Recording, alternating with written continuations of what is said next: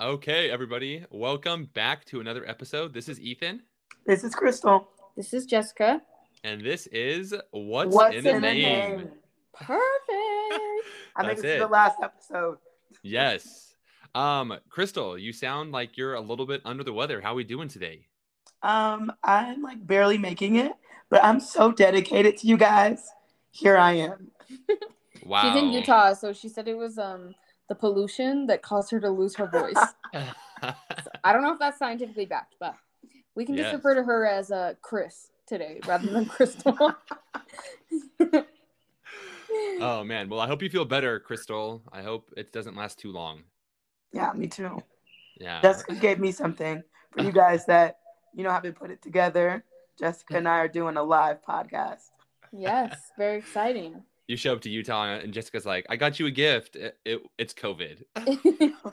It's pollution or like yeah, pollution that's caused your you to lose your voice. I don't know if that's ever been She's the first Something that- ever. yeah, but it's She's funny. she's patient O. All right. Well, we wanted to kick it off like we usually do with a fun little get to know your question. So, uh, this week's question is What is your guys' favorite useless fact?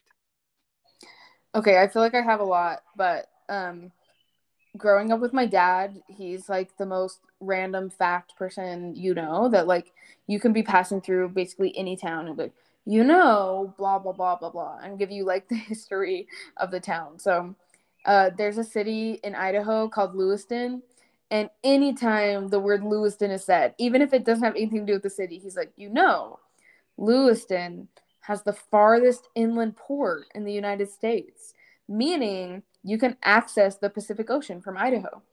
Uh, and so anytime I hear anything even close to Lewiston, I'm like, oh my gosh, did you know?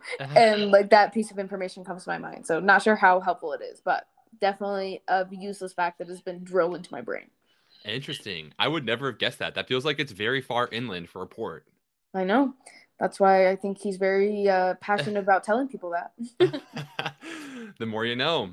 Um, okay, my favorite useless fact, or at least one of them, um, is that bananas are the only known fruit that naturally split pieces.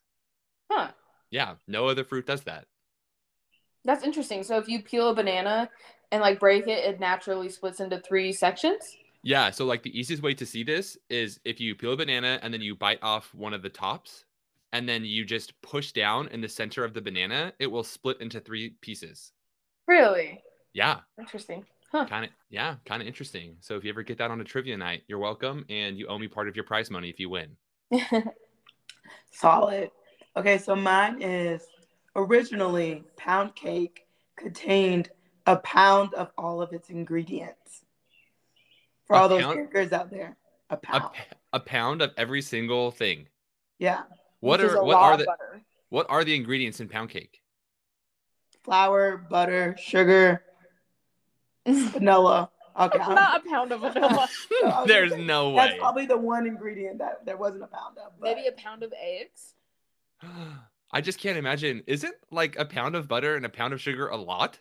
Yeah. it's death. Interesting. I did not know that, but I also never even wondered like why it was called pound cake, but that makes sense. Yeah. Good stuff. All right. Dang. Okay. Well, thank you guys for sharing those um, useless facts. I feel a little bit smarter, if not at all wiser. Okay. So, uh, like we mentioned at the end of last week's episode, today's topic is going to be um, spiritual bypassing. So, before we dive into the conversation and what exactly spiritual bypassing is, I just think it's important to note that all three of us are coming to this conversation from a faith background, which is, of course, um, going to kind of color our perspective and our conversations. So I think that's just kind of um, something that's important to be upfront about and to note before we kind of dive into it. But uh, Crystal or Jessica, any other thoughts you want to add on that before we kind of get into to the conversation? No, I would just say that while yes, we will be coming from a faith background, that it applies in a lot of different general areas. And just talking about like avoidance of negative feelings and maybe um, some of that regard. So I think that it can be relatable even if you're not religious, but definitely important to note that it is specifically affiliated with um, faith. And another thing to add, of the three of us, I'm the most faithful. Oh gosh. okay, is that why you currently have a plague going on over there? Listen, we'll get into that. Good to know. But who? Okay, but who's the second most faithful, Crystal? Probably Jessica. Ouch. Okay. Ethan, sorry. Wow, just because I'm not living in Utah in the promised land of all. okay, well that's fair. I mean, you're probably not wrong. So, um, all right. So as we had defined last week, spiritual bypassing is the tendency to use spiritual ideas and practices to sidestep or avoid facing unresolved emotional issues, psychological wounds, and unfinished developmental tasks. And that is a verbatim definition we pulled off the internet, so you know it's true. um, so it was first coined in 1984 by the psychologist John Welwood. And he coined this when he noticed that some people that he was working with uh, were using their religion or their spirituality in an attempt to avoid difficult issues or difficult conversations that they had in their life. Yeah, definitely. And I just think it would be important to note that um, we talked a little bit about um, scrupulosity in a previous episode, and spiritual bypassing can be similar to scrupulosity in that um, scrupulosity is typically more of a religion based OCD, and spiritual bypassing is religion based avoidance or repression. So they're very similar in kind of their nature. Yeah, exactly. I think that's a great way to frame it as well. It kind of helps understand like what exactly spiritual uh, bypassing is. So at its core, it's just one type of denial or avoidance, like you mentioned, Jessica, that we can engage in when we are faced with these unpleasant emotions or circumstances in life. And uh, much like scrupulosity as well, our intention behind spiritual bypassing may be a good one that revolves around our religion or our spirituality being a really important part of us and a part of our self identity. But the way those values then manifest themselves in our actions is what becomes maladaptive. So, you know, we might have really good intentions behind why we are engaging with our faith the way that we are, but the way that it's manifesting itself in our lives is where there might be a little bit of a disconnect or maybe not a super healthy uh, practice. So I'm just wondering if uh, Crystal, Jessica, if you guys have any examples of spiritual bypassing that you've seen in your life or maybe that you've experienced. Yeah, I feel like not focusing on the here and now and living kind of in a spiritual world or um, just not being in touch with reality a lot of the times. And so for me, I feel like I will, something bad will happen and I will just kind of chalk it up to, oh, well, you know, it was meant to be like the Lord allowed it to happen. It's okay. Like, that's it. Is that yeah, we're where we kind of like disconnect or something or refuse to engage. And we'll definitely talk a little bit more about that. Um, something that you mentioned, right? About like, oh, the Lord wanted it to happen, or that's how it's supposed to be. Uh, we will dive in kind of like the nuances because that's not always spiritual bypassing and in like a negative way or a dysfunctional way. But I definitely think I see where you're coming from. Yeah, I would just add something similar to Crystal. Um, in that like the phrase everything happens for a reason i think a lot of stuff happens for a reason but i don't necessarily think that everything happens for a reason. For example, um, if someone decides to like go out and get drunk and then that person drives and like kills someone's family, I don't think that necessarily like that had to happen or um, God willed that to happen.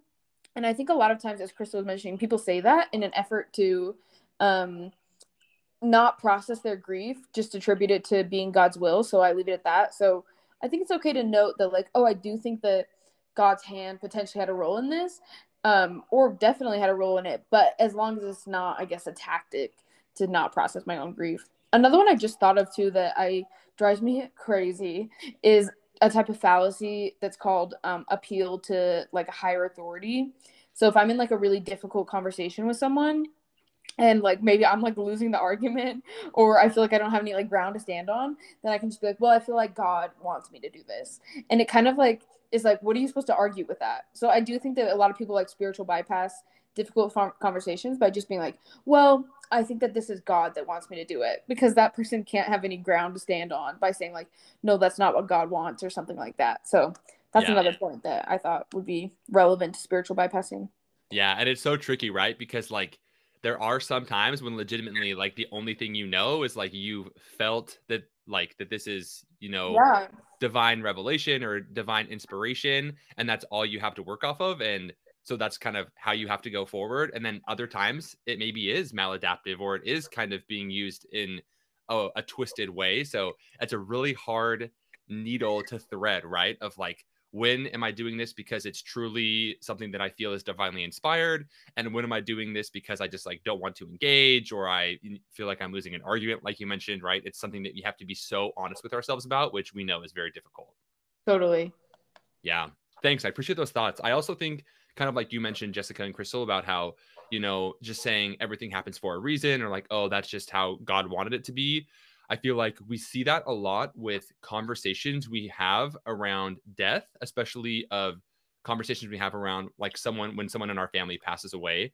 So I think, for example, sometimes in an attempt to somewhat to uh, uh, comfort a grieving person, people will say things like, oh, they're in a better place now, or God called them home because he needed them more than we do.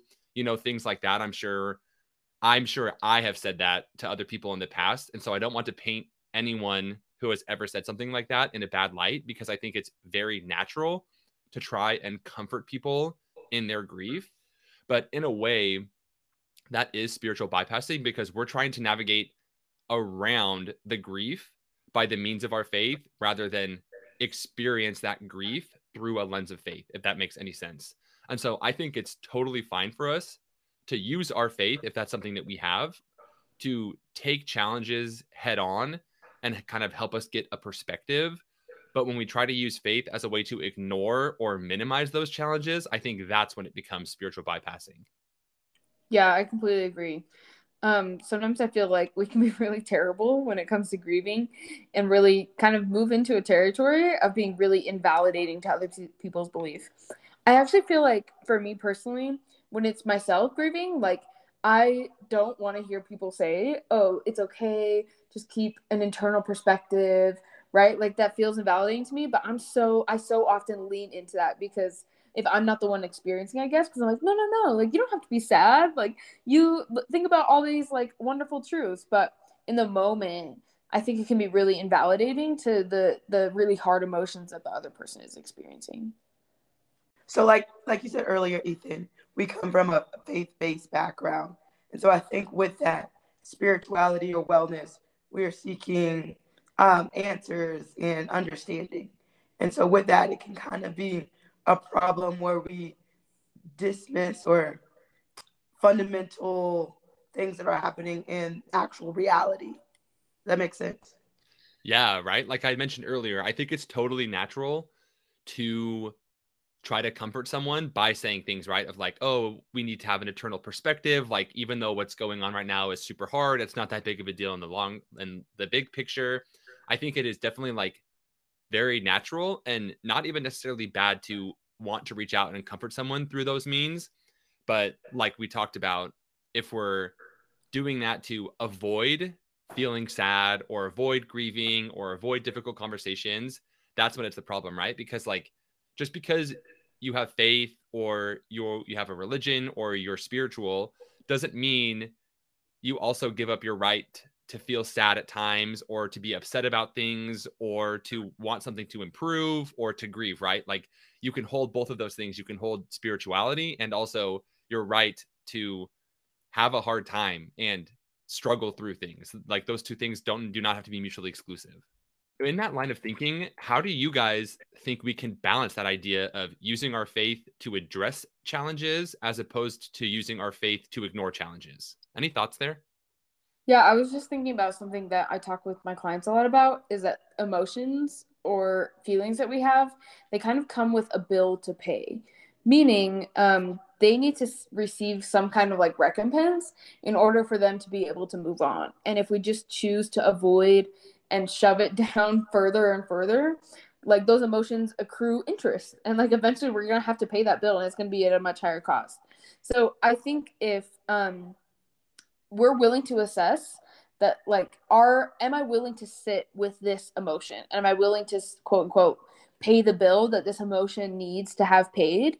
And if i'm willing to sit with those feelings um and uh be able to sit with those feelings acknowledge them and then move on to a better place i think that that is using faith uh, to address challenges whereas if i'm being really avoidant of the feelings i have a tendency to ignore them i'm not paying the bill i'm avoiding or feeling like maybe these are negative feelings that I'm not supposed to be feeling, it could be a good indicator that I'm kind of using my faith to ignore the challenges.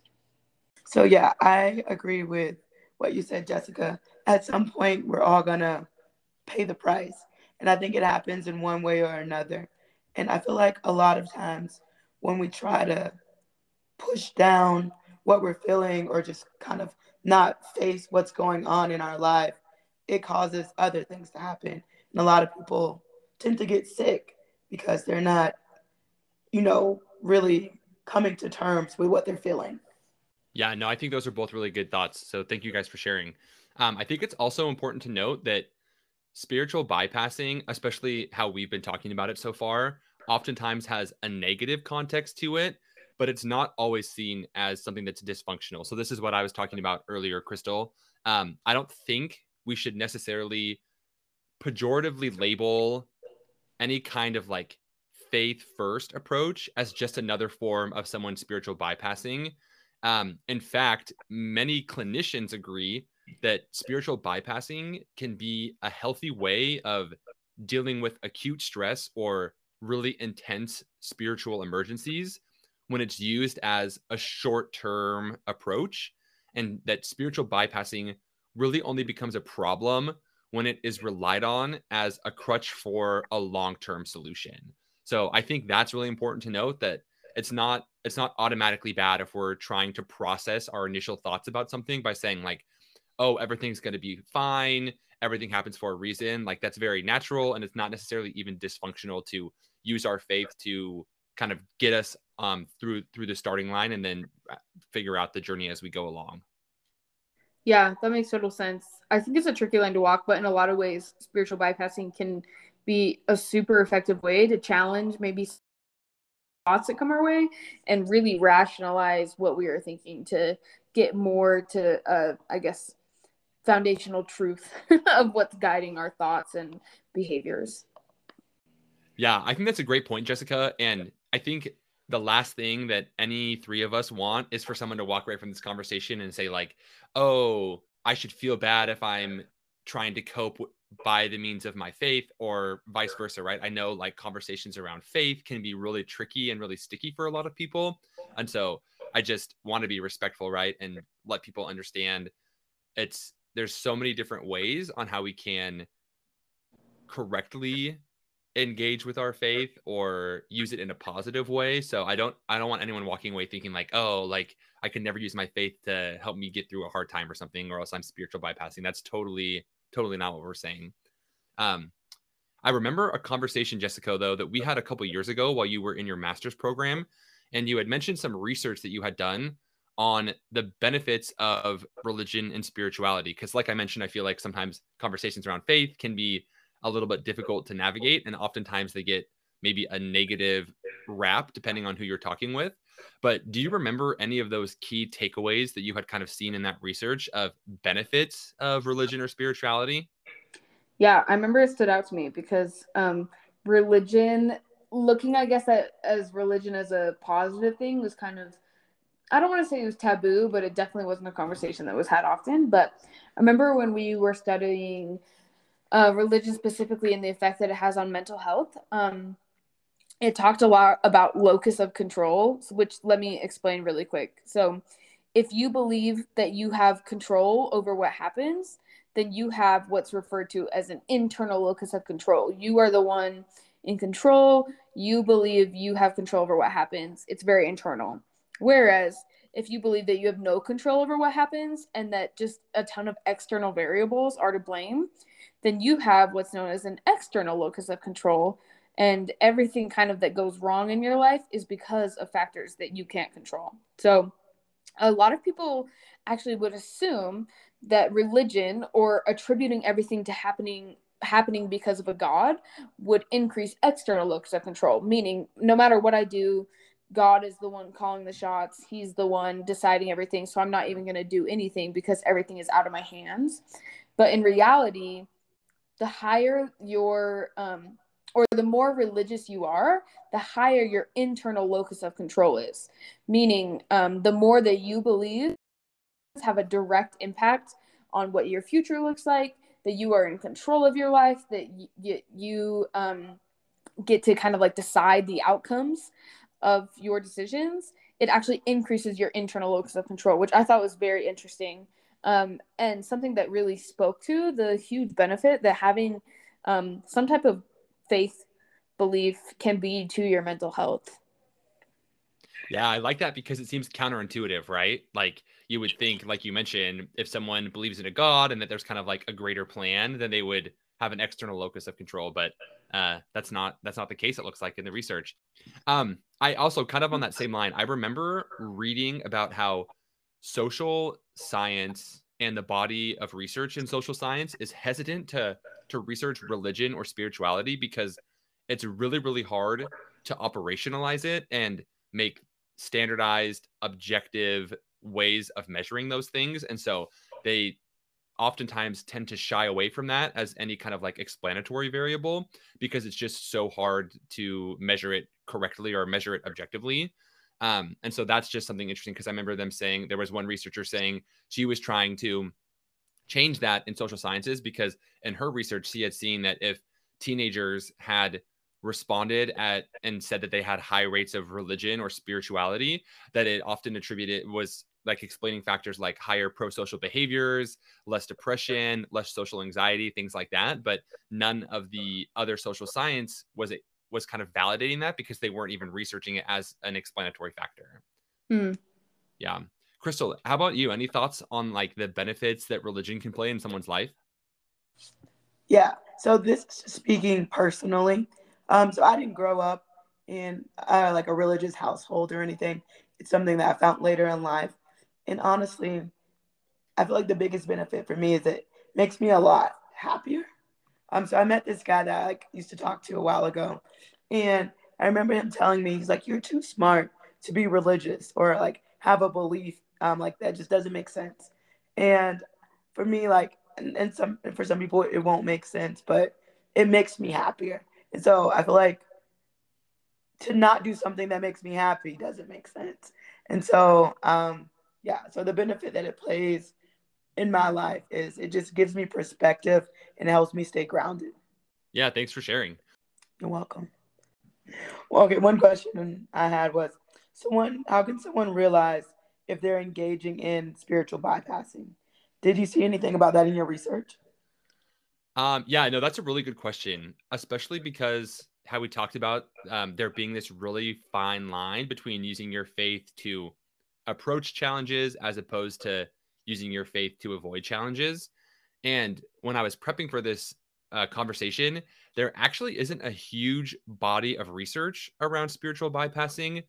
Most of the information I found was more like anecdotal than it was actual, actually like scientific, but it was still really interesting nonetheless. So, some signs um, that you could be engaging in spiritual bypassing or at least headed in that direction were things like overemphasizing the positive and avoiding or diminishing the negative um, refusing to deal with negative or difficult emotions because like quote unquote it's all of god it's all part of god's plan um forcing yourself to be happy because you tell yourself that faithful people are always happy people people um avoiding or suppressing difficult questions you have because you're afraid that it will ruin your faith um and keeping yourself occupied with really spiritual activities so that you don't ever have to deal with hard things um, so those were kind of some of the thing I had some of the things I'd seen in like the anecdotal parts of my research.